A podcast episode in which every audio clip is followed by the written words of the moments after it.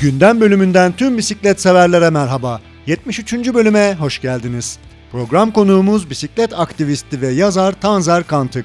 Bu programımızda fosforlu yelek bizi ölümden kurtarabilir mi sorusuna Tanzer Kantık'ın bilgi ve tecrübeleri doğrultusunda cevaplar arayacağız.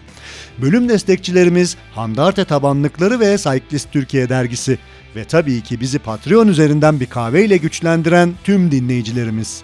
Herkes için bisiklet başlıyor.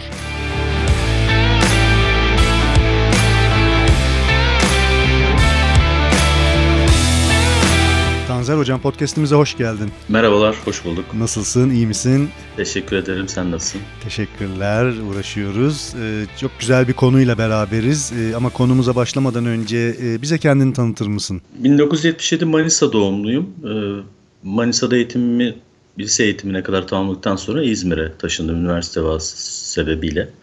Ee, ve daha sonra 25 yıllık bir İzmir e, hayatım ve son iki buçuk yaklaşık üç yıla yakındır da İstanbul'da ikamet ediyorum. E, ben aslen endüstriyel tasarımcıyım, üç boyutlu tasarımcıyım. E, fakat e, bisiklet kullanmaya başladıktan itibaren yani İzmir'deki hayatımda 2010 yılında bisiklet kullanmaya başladıktan itibaren e, bu konuyla ilgili bir e, mesele olduğu yani bu şehirde büyük şehirde bisiklet kullanmanın bir mesele olduğunu o yıllarda aşağı yukarı biraz hı hı. E, kafama e, girmiş durumdaydı. E, çünkü çocukluğumuzda herkesin vardır e, benim yaş civarında olanların çocukluğumuzdaki şehirlerle şu andaki şehirler bambaşka, evet. çok farklı. Ve biz e, o zaman bisiklet sürerken e, şehirde bisikleti ulaşım aracı olarak kullanma konusunda bir yerden bir yere gitme konusunda sıkıntı yaşamıyorduk. Fakat e, bugünlere geldiğimizde e, bisiklet üstüne şehirde e, büyük bir şehirde bisiklet selesine oturan herkes aslında bu sıkıntıyı birebir yaşıyor. Ve sonrasında bununla ilgili e, sosyal medyada, sivil toplum alanında e, çeşitli faaliyetlerde bulunmaya başladım. Hı E, İzmir'de bir yerel gazetede köşe yazarlığı yapmaya başladım ve kent bisikletli ulaşım, e, yaya hakları da buna dahil bunlarla ilgili yazılar yazmaya başladım. Çok mecrada e, yazım yayınlandı. İşte bir günde, e, ondan sonra Yeşil Gazete'de, hı hı. işte evrimacı.com gibi sitelerde e, yazılarım yayınlandı ve sonrasında bu işi biraz daha hani hobi olarak başlayan bisiklet meselesini daha ciddi, bilimsel ve hukuk temelli açıdan yaklaşıp insanlara anlatmaya ve bu konuda bir takım eylemlerde bulunmaya başladım. Ee, ve sonrasında da işte yaklaşık bundan iki buçuk üç sene önce e, İstanbul Büyükşehir Belediyesi'nde Ulaşım Dairesi'nde e, göreve başladım. Burada ilk bir senem Ulaşım Daire Başkanı'nın e, bisikletli ulaşım konusunda danışmanlığını ve asistanlığını yaparak geçti ve yaklaşık bir buçuk yıldır da da İstanbul İştirak Şirketi olan İSPARK'ta Paylaşımlı Ulaşım Hizmetleri Müdürlüğü'nde sürdürülebilir ulaşım projeleri yöneticisi olarak çalışıyorum. Hı hı. Tabii bu anlamda şey açım e, yani uğraşı e, açım biraz daha genişledi. E, bunun içine mikromobilite de dahil oldu. Bisiklet de bir mikromobilite aracı olarak değerlendiriliyor dünya literatüründe. E, bunun yanı sıra paylaşımlı elektrikli skuterlar, paylaşımlı elektrikli araçlar e, ve bisiklet, e-bike e, paylaşımlı elektrikli bisikletler de dahil oldu ve şu anda bu alanda konuyla ilgili e, çeşitli projeler ve çalışmalar yürütüyorum. Hocam çok teşekkür ederim kendini tanıttığın için. Tekrar podcast'imize hoş geldin. Ee, bu programımızın konusu fosforlu yelek ee, ve aslında şöyle bir soru fosforlu yelek bizi ölümden kurtarabilir mi? Ee, bölümümüzün başlığı bu. Bu aynı zamanda senin Cyclist Türkiye dergisinin Eylül sayısında Gündem adlı köşende kaleme almış olduğun yazının da başlığı. Zaten oradan esinlenerek e, bölümün adını aynı şekilde e, koymak istedik. E, konuyu titizlikle ele almışsın yazına ve çok güzel yansıtmışsın düşüncelerini. Emeğine sağlık. Ben çok beğenerek okudum. E, Teşekkür ederim. E, okumayan dinleyicilerin de ya da okuyamayan dinleyicilerin de Eylül ayı Cyclist Türkiye dergisini edinerek bu yazıyı mutlaka okumalarını tavsiye ediyorum. Hocam e, fosforlu yelek e, geçtiğimiz bir iki ay boyunca gündeme gelen bir konuydu bisiklet camiasında. Ama bisiklet camiasını meşgul etmesi gerekiyordu ama yeterince ele alınmadı ve meşgul etmedi e, gözlemlediğim kadarıyla. Üstüne kafa yorulmadı. Yani en azından ben konuyu takip ettiğim kadarıyla çok üzerinde durulmadığını gördüm. Ve yine gördüğüm kadarıyla da e, kimisi yani kimi bisiklet sever bu alınan kararları doğru bulurken kimi bisiklet sever de bu kararların hatalı veya eksik olduğuna e, inandı, inanıyor. Ee, başlamadan öncelikle dinleyicilerimize bu fosforlu yelek konusu nedir? Ee, bunu özetleyerek e, devam edelim mi? Tabii ki. Ee, şimdi aslında e, biraz geriden başlamak istiyorum ben. Çünkü bisikletlilerin güvenliğini arttırmak için fosforlu reflektif kıyafetin bir çözüm olduğu düşüncesi hı hı. E, bu konuyla ilgili e, çalışma yapan e, işte Ulaştırma Bakanlığı ve İçişleri Bakanlığı'nın aslında daha önceden yayınladığı birçok yönetmeliklerde, birçok eylem planlarında e, devletimizin bu konuya e, nasıl çarpık bir şekilde baktığını ve o şekilde yaklaştığını aslında emareleri var. Hmm. E, örneğin mesela Ulaştırma Bakanlığı'nın erişilebilir ulaşım stratejileri eylem planı yayınlanmıştı. 2021-2025 yıllarını kapsayan. Hı hı. Bu e, bayağı geniş bir plan. Tüm ulaşım türleriyle ilgili burada çeşitli e, eylem ve stratejiler neler olması gerektiği ve adından da anlaşılabileceği gibi erişilebilir e, ulaşım stratejileri planı. Fakat biz buna baktığımız zaman burada bisikletle ilgili hiçbir şeyin olmadığını görüyoruz. Yani bisiklet e, Ulaştırma Bakanlığı'nın ulaşım stratejileri arasında bir ulaşım aracı olarak Hmm. Ele alınmamış ah. bile. Hmm. Bu, bu bir kere başlı başına bir e, eksik bir durum evet. ve bu konuda da yani e, aslında yanlışın nerelerden geldiğini bir şekilde görebiliyoruz. Daha sonra bu reflektif kıyafet diyelim, fosforlu yelek hı hı. genel anlamıyla. Bu konu Mart 2022 yılında yayınlanan Karayolları Trafik Güvenliği Eylem Planı da ele alındı ve hmm. bu eylem planında aslında ben o zaman sosyal medyadan da uyarılarda bulunmaya çalışmıştım. Bakın böyle bir şey geliyor hmm. mealinde. Bu eylem planında da 2022 yılının sonuna kadar e, kanun ve yönetmeliklerde değişiklikler yapılarak bisikletlilere kask takma zorunluluğu ve gece sürüşlerinde reflektif kıyafet giyme zorunluluğu getireceği zaten yazıyordu. Hmm. Yani bu değişiklik aslında sessiz sedasız değil, bayağı bağıra bağıra gümbür gümbür gelmiş bir şey, değişiklik. Hı hı. Sonrasında e, iler konuşmanın ilerleyen zamanlarında da değineceğim. Aslında bu temelde bir yaya meselesi, bisiklet bunun bir alt başlığı. Hı hı. E, sonrasında da 7-13 Mayıs e, trafik haftası öncesi İçişleri Bakanlığı 5 e, adımda yayalar için 5 adımda güvenli trafik diye bir takım işte billboardlarda, sosyal medyada, dijital mecralarda yayınlanan bir takım önerilerde bulundu. Hı hı. Buradaki bir adım çok enteresan. Dünyanın hiçbir yerinde göremeyeceğimiz bir tavsiye. Yayalara gece sokakta yürürken açık renkli, reflektif şeritleri olan kıyafetler giymeleri ve hatta mümkünse ellerinde ışık taşımaları hmm. öneriliyordu.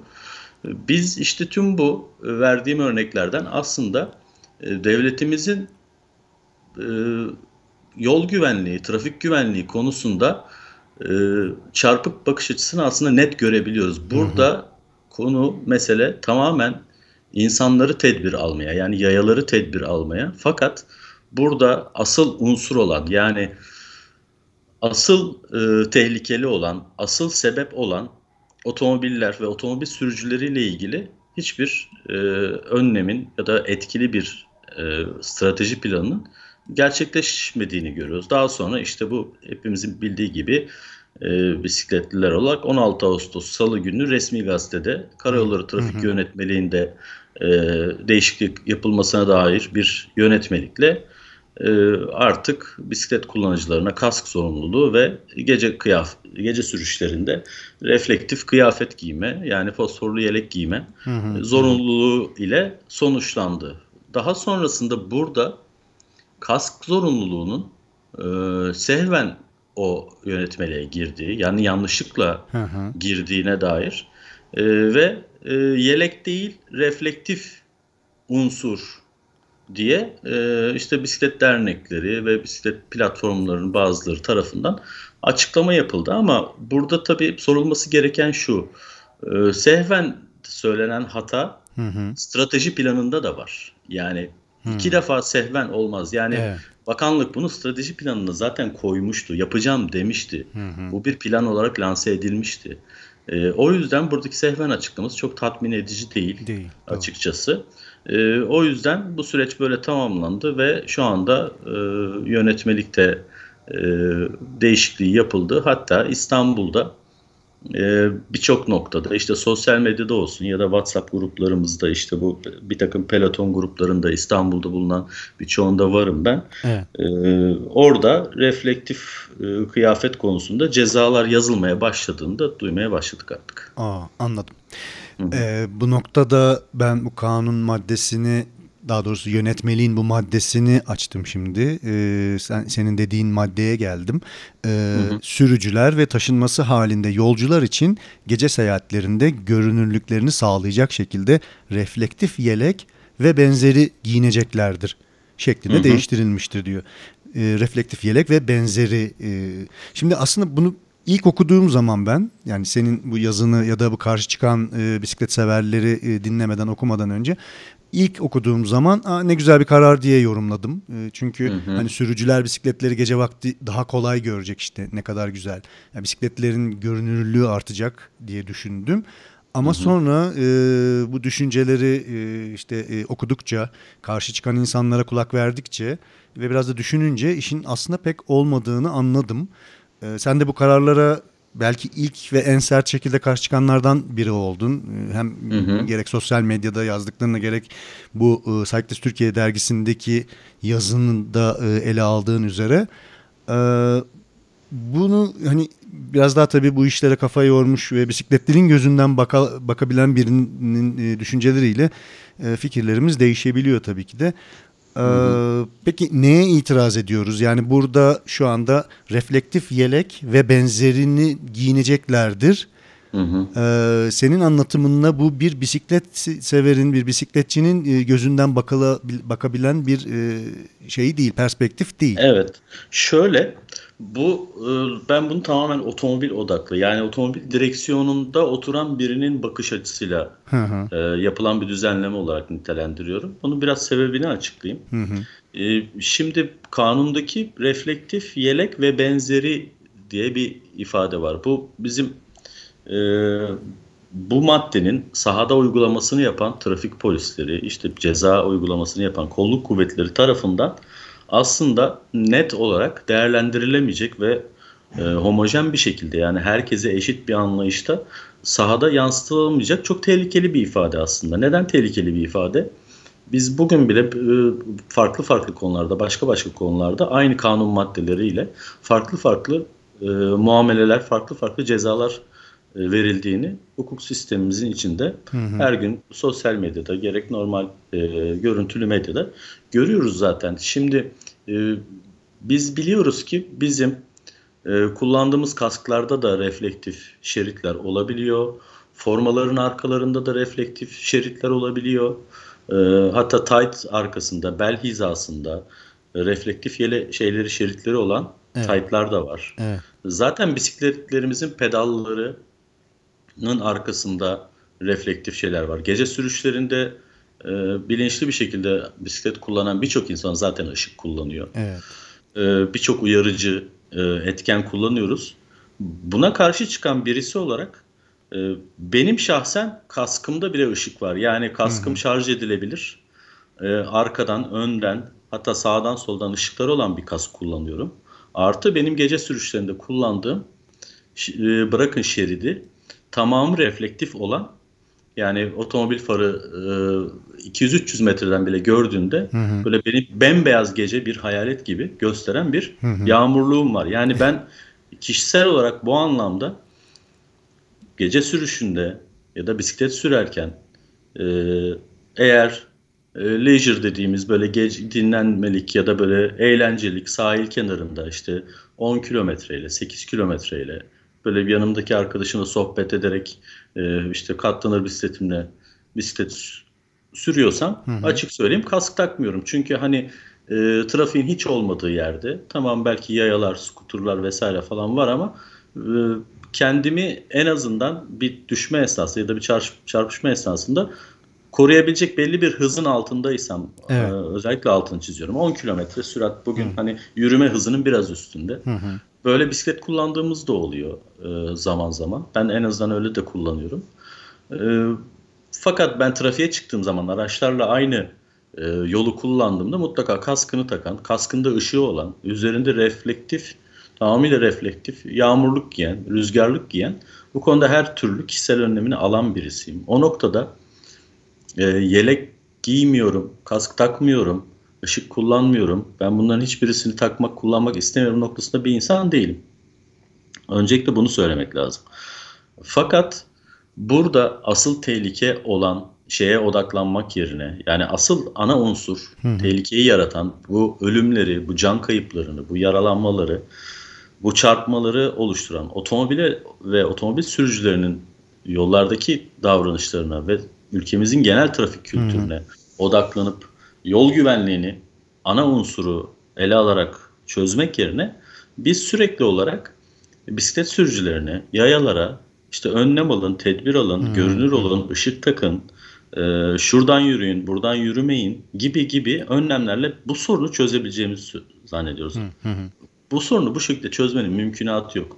Yani mesela TÜİK verilerine göre Türkiye'de 2021 yılında ölümlü ve yaralanmalı trafik kazasına neden olan toplam 224.418 kusura bakıldığında kusurların %87'si otomobil sürücüleri kaynaklı. Sadece %8.2'si yayaların hatalarından kaynaklanıyor. Evet. İşte bu kırılımları devam ediyor. 2.6'sı taşıt, 1.8 yolcu, 0.4 yoldan kaynaklı olduğu görülüyor. Yani şimdi burada biz görüyor, görüyoruz ki neredeyse %90'a yakın oranda bu ölümlü ve yaralanmalı trafik kazalarının %90'a yakını otomobil sürücülerinin hatasından kaynaklanıyor. Evet. Peki bunun alt kırılımlarına baktığımızda hangi yani bu hata dediğimiz kusur dediğimiz şeyler neler? İşte en başta alkollü araç kullanmak geliyor. İkincisi sürüş sırasında aşırı hız yapmak geliyor. Üçüncüsü trafik kurallarına, temel trafik kurallarına uymamak Evet. gerek geliyor. Dörtte yayalara geçiş hakkı tanımamak geliyor. Beşte yol ve hava durumuna karşı tedbir almamak gerekiyor. En sonuncu e, kusur unsuru trafikte aracı dikkatsiz şekilde kullanmak. Şimdi fosforlu yelek görünür olma meselesini ele aldığımız zaman burada işte bu en son artık dikkatsiz araba kullanan sürücülerin dikkatini çekme çabası olarak ben bunu nitelendiriyorum. Ama biz buraya gelene kadar bu %90 kusurun içerisinde o kadar temel hatalar var ki alkollü araç kullanmaktan aşırı sürat yapmak, temel trafik kurallarına Evet, uymamak, yayalara geçiş hakkı tanımamak. Yani bugün bir Türkiye'de hepimiz biliyoruz. Yaya geçidinden ben geçeyim. Öncelik bende hani önce yaya kampanyaları yapıyor mesela Evet. İçişleri Bakanlığı. Öncelik bende dediğinizde üstünüzden geçiyor araba. Evet, evet. Bunu görüyoruz defalarca. Maalesef. Bütün bu kadar sorunlar yumağı, ana temel, kritik, en kritik e, meseleler varken biz konuyu fosforlu yelek ve kaska getirdik. Evet. İtirazım aslında bu yüzdendi. Çünkü e, otomobil üzerinden bakış dediğim şey daha önce bir otomobil firmasının e, pazarladığı bir sprey vardı. Hmm. Bisikletler o spreyi sıkıyorlar üzerine ve reflektif hale geliyorlar. Evet hatırladım. Aynı bunun gibi, aynı bunun gibi otomobil koltuğundan, otomobil direksiyonunun üzerinden baktığınız zaman şunu görürsünüz. Ya ben gidiyordum ne güzel arabamla 80-90-100 gidiyordum. Birden bu yaya karşıma çıktı ya da birden bu bisikletli karşıma çıktı Ne- ve ne- ben bunu görmedim. Çarptım, Ne işi var? Ne, ne işi ya da hayatını orada? kaybetti. Evet. Orada ne işi vardı bisikletlinin? Evet yani bu bakış açısı Evet. işte dediğim gibi bisiklet selesi üzerinden değil Evet. e, otomobil direksiyonu üzerinden. Çünkü bisiklet selesi üzerine oturduğunuz zaman zaten hani otomobillerin buradaki %90 kusur içerisinde e, olduğu belirtilen istatistiğe bile gerek kalmadan bisiklet selesine oturup bir büyük şehirde trafikte bisiklet kullanmaya başladığınızda sürücülerin aşırı hız yaptığını, trafik kurallarına uymadığını, geçiş önceliklerine dikkat etmediğini e, ve benzeri birçok hatayı zaten görüyorsunuz. O yüzden bisiklet selesi üzerinden şayet bu değişiklik ya da bir önlem alma, tedbir alma e, çabası olunsaydı e, bakanlık ya devlet tarafında bu mesele fosforlu yelek ve kasktan değil e, araçların süratlerini azaltma, hız limitlerinin etken uygula, uygulanması, işte elektronik takip sistemleriyle e, hız yavaşlatma, yayalaştırma, trafik sakinleştirme gibi Avrupa'da da bugün uygulanan birçok e, önlemle, aksiyon planıyla bu işe başlanır ve gerçekten netice o zaman alınırdı diye düşünüyorum. Hı hı. Yani bu e, anlatımla aslında benim anladığım fosforlu yelek kimi koruyor? Bizi korumuyor. Araç sürücülerini Evet. koruyor. Öyle, öyle öyle bir sonuç çıkıyor sanki buradan. Hukuki bazda araç sürücülerine savunulabilecek bir pencere açıldı burada. Yani sürücü alkollü de olsa, aşırı süratte yapmış olsa, e, geçiş hakkını tanımamış olsa e, bile bu tüm bu kusurların hepsinde işte 8'de 8 işte trafik e, klasik trafik e, şeyle tabiriyle Evet. e, kusurlu olsa bile bu hataları işleyen sürücünün e, bir bisikletli bir yayayı öldürmüş ya da yayalamış, yaralamış bir kişinin avukatı e, ama işte yönetmekte fosforlu yelek diyor ya da ne bileyim kask diyor. Bu bisikletlide de kask da yoktu, yelek de yoktu dediğinde Evet. buradan biz aslında bir korunma penceresi ve cezai indirim penceresi açmış olduk. Doğru. Doğru. Yani e, önümüzde Umut Gündüz, Umut kardeşimiz gibi bir örnek var. Evet, E, evet birçok örnek var. Zeynep Aslan örneği Evet var. Zeynep Aslan var ve e, bildiğim kadarıyla Umut Gündüz'ün e, bütün teçhizatı tamdı. Evet. öz- özellikle buna vurgu e, e, yapıldı, yapılıyor daha doğrusu bu yargılama süreci boyunca. E, ve ona rağmen hani e, Umut Gündüz'ün katili 4 yıl 5 ay 10 gün e, bir hapis süreci e, ve iyi hin- indiriminden e, Yani evet yani alkollü araç kullanıyorsunuz Evet. tahammüden adam öldürmektir. Evet. Yani. Cinayettir başka hiçbir açıklaması yoktur. Yani işte pişmanlık dile getirilmesi vesaire vesaire gibi şeylerden e, ve yani çok üzücü bir şekilde e, halen daha e, umut Bir hukuk mücadelesi veriliyor. Menderes Bey e, ailesi hala daha bu mücadeleyi veriyor. Evet. Çok çok acı bir durum yani. Çok acı. Dediğiniz gibi yani hukuki süreçte de bu e, fosforlu yeleğin e, olması veya olmaması e, bizler açısından aleyhimizde bir sonuçta karşı taraf için işte bu kusurları iş işlemiş, alkollü araç kullanmış, işte aşırı hız yapmış ama bir şekilde canımıza mal olmuş ve bizi katletmiş olan insanlara bir takım indirimler sağlayacak gibi bir şey ortaya çıkıyor. Evet. Peki Tanzer Hocam e, bu yürürlükte yapılan değişiklik e, otomobil bakış açısıyla düşünülmüş ve hayata geçirilmiş dedik. Peki yurt dışında bu işler nasıl işliyor? E, Orada bu konular nasıl ele alınıyor? Şöyle aslında temelde yurt dışında az önce de bahsettiğim gibi bu bir yol güvenliği meselesi olarak ele alınıyor. Yol güvenliği meselesi olarak ele aldığınız zaman yoldaki tüm unsurları ele almanız gerekiyor ve bunları da ele alırken en önceliği en az koruması olana verirsiniz. Yani en korunmasıza verirsiniz. Bugün şehirlerde yolları kullanan unsurların içerisinde en korunmasızı yayadır. Yani herhangi bir e, koruyucu ekipmanı yoktur. Yani yayasınızdır. Bu şehirde yarıyor, yürüyorsunuzdur. Evet. Ve e, insan şey Avrupa Birliği, Avrupa Komisyonu yaya hakları bildirisinde de e, söylendiği gibi e, bu aslında temel bir insan hakkının e, temel insan hakkının çok yakınında, paralelinde bir insan hakkıdır. Bir yerden bir yere yürüyerek, bilerek, yürüyerek gidebilme meselesi.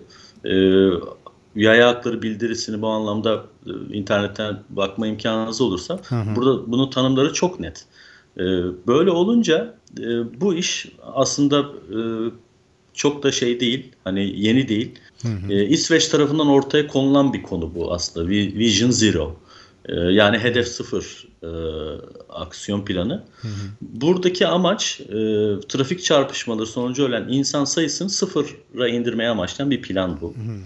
E, fakat bu İsveç bunu gündeme getirdikten sonra bu e, biraz daha Avrupa'nın bir meselesi haline gelip e, bir şehirler network'ü içinde e, tepede bir Vizyon Zero e, strateji planı, e, bunun prensiplerinin altında işte Ba- Barcelona, Roma, Londra, e, Berlin gibi daha daha daha küçük şehirlerde bu plana dahil olup bu strateji planını alıp şehirlerinde uygulamaya başladılar ve bugün artık Vizyon Zero planına sahip olmayan Avrupa'da neredeyse e, şehir yok gibi. Hmm. Hani e, büyük şehir diyebileceğimiz 1 milyon 2 milyonun e, üstünde e, şehir neredeyse yok gibi.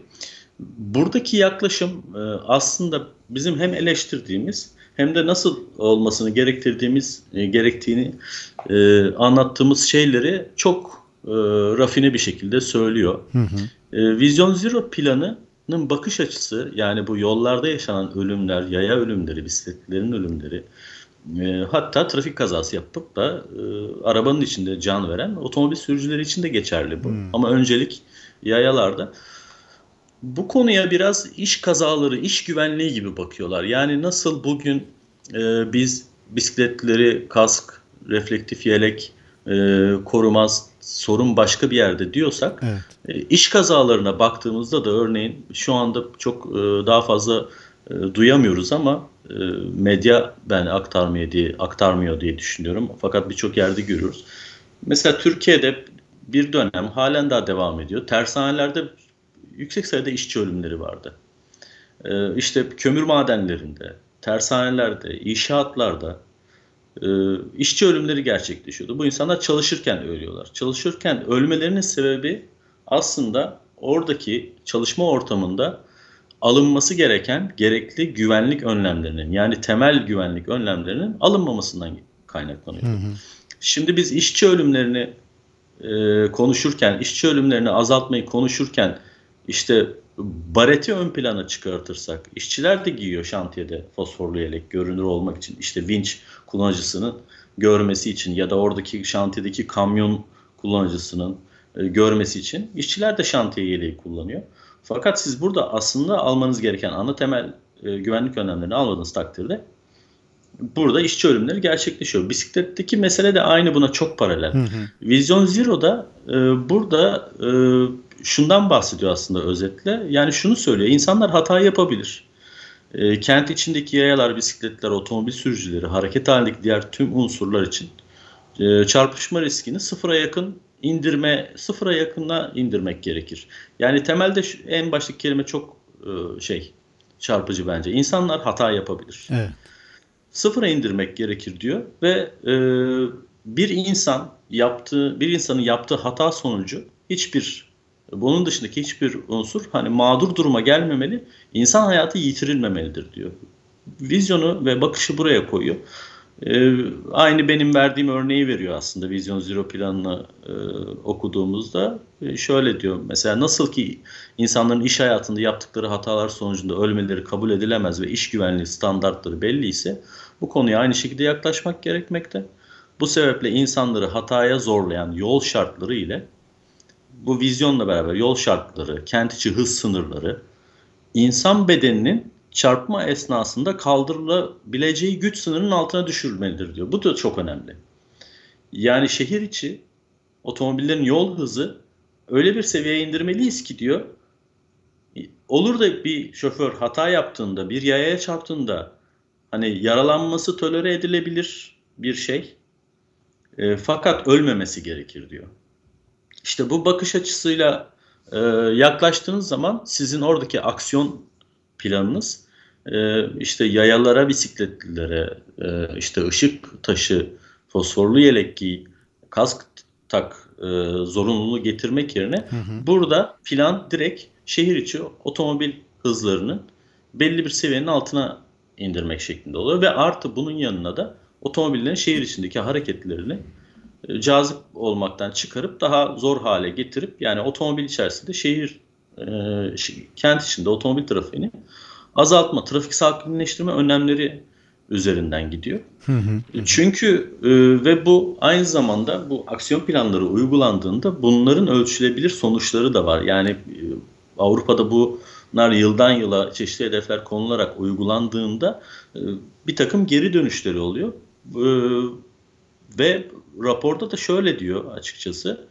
E, yayaların %10'u %30 kilometre seyreden bir araç e, çarptığında e, ölürken bu oran 50 kilometreye çıktığında %50, 65 kilometreye çıktığında Ha. %80, Hı hı. 80 kilometrenin üstündeki yayalara çarpmada ölüm oranı %100. Hmm. Şimdi biz otomobilleri eğer yavaşlatabilirsek buradaki yaya, bisikletli yol, yolun tüm korunmasız unsurlarının aslında e, korunurluğunu sağlamış oluyoruz. Can güvenliğini sağlamış Evet. oluyoruz. Onun haricinde hani ilave ekipman, ilave şey e, bir korunma açıkçası sağlamıyor. Çünkü e, hata yapıldıktan sonra dediğim gibi zaten 80 kilometrenin üstündeyse araç ya da 80 kilometreyle falan gidiyorsa bir bisikletliye veya bir yayaya çarptığında ölüm oranı %100. Bütün bilimsel araştırmalar, Avrupa'da yapılan araştırmalar, kaza istatistikleri zaten bunu gösteriyor. Öte yandan e, Avrupa Bisikletliler Federasyonu ECF'in de bu konudaki e, şeyi bakış açısı e, birebir Vision Zero bakış açısıyla aslında aynı. E, ECF de bu konuda yol güvenliğini yani yoldaki korunmasız unsurlarının güvenliğinin temel bir insan hakkı olduğundan bahsediyor ve bisiklet kullanımının artması için trafikte güvenlik güvenlik hissi yaratmanın çok önemli olduğundan bahsediyor. Biz e, bisiklet kullanıcıları, bisiklet sevenler, bisikletin bir ulaşım aracı olarak kullanılması istenenlerin en temel söylemidir bu. Bisiklet kullanımını arttırmak. E, ama bisiklet kullanımını arttırmak için yaratılması gereken ortamın en önemli temel özelliği güvenlik hissi. Doğru. Yani kullanıcılarda güvenlik hissi. Sadece yani güvenlik hissi yaratmanın yanı sıra e, acil güvenlik konularını da ele almak gerektiğini söylüyor ECF. Bunların da en e, baş en başında trafiği sakinleştirmek, hızları azaltmak, sokak güvenliğinde gerçek iyileştirme sağlamanın anahtarıdır diyor. Yani gerçek iyileşmeden bahsediyor.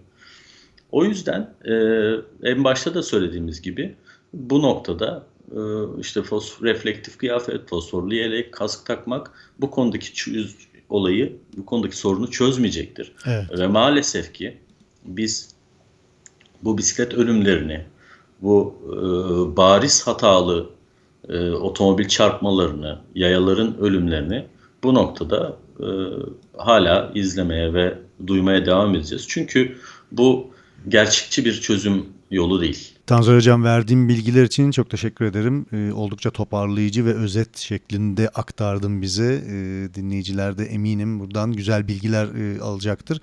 Peki e, son olarak şunu soracağım. E, biz hani bisiklet severler olarak, e, bu ülkenin bisiklet severleri olarak, binicileri olarak e, bu tür e, regülasyonlar, bu tür e, düzenlemeler e, hayatımızın içerisinde ama bu e, düzenlemeler e, yurt dışında mesela Hollanda gibi e, artık bisikletin bir yaşam biçimi haline gelmiş olan e, yerlerde e, nasıl e, uygulanıyor ya da ne durumda? Onlardan biraz bahsedebilir miyiz kapatmadan önce? Tabii ki. Şimdi Hollanda örneği çok verilir ama e, bunun tarihsel kökenleri, nedenlerinin e, neler olduğu konusunda e, bisiklet camiasının içinde bile, e, bisiklet kullanıcılarının içinde bile işte Hollanda dümdüz bir yer zaten. Yani orada bisiklet kullanılmayacak da nerede kullanılacak Evet, gibi evet. e, argümanlar artı işte Ho- Hon, Konya'da düz bir yapıya sahip. İşte Konya'da da bu yüzden çok bisiklet kullanılıyor gibi bir takım argümanlar vardır ama işin aslı hiç öyle değil.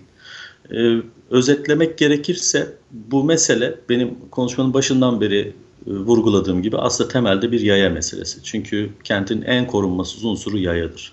Yayadan itibaren başlar korunması gereken ve önlem alınması gereken unsurlar.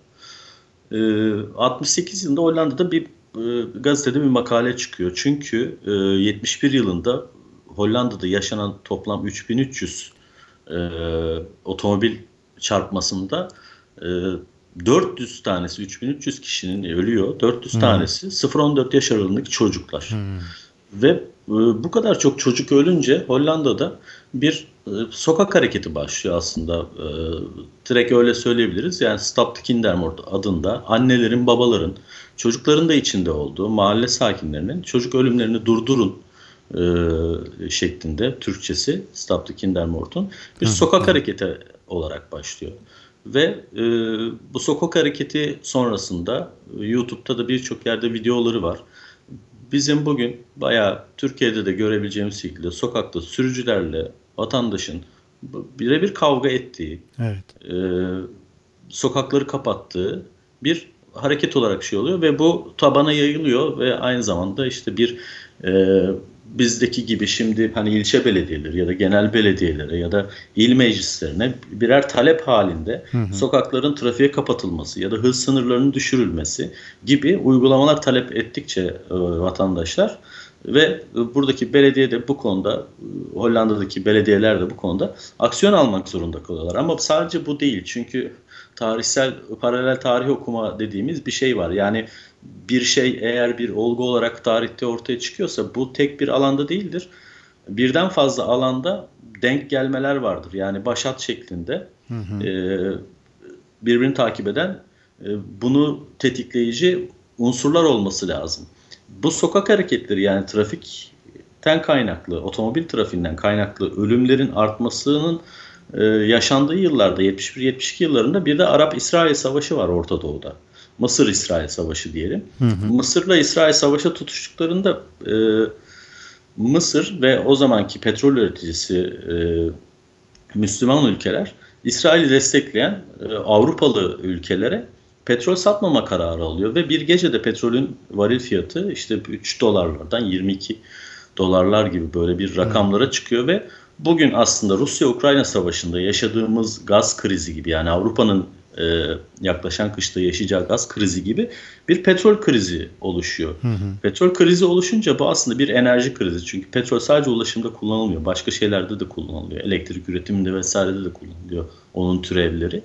O zaman dönemi Hollanda Baş, Başbakanı çıkıp halkına şöyle bir açıklama yapıyor. Diyor ki mevcut yaşam standartımızı düşürmeden yaşamaya devam edebilmek için enerjiyle olan ilişkimizi yeniden organize etmeliyiz. Hı hı. Yani bunun içinde evdeki elektrik kullanımından işte ısı üreten aletlerin kullanımından tutun e, işte bugün e, en tasarruflu ampulleri üreten ışık markası bir Hollanda markasıdır yani. Hı hı. E, en iyi şu andaki batarya konusunda bugün teknolojideki en öncelikli patentler Hollandalılara aittir. Zaten Hollandalıların enerji kullanımı ve onun korunması ile ilgili geçmişten gelen böyle bir şeyi var. Bugüne yansımaları da var. Hı hı.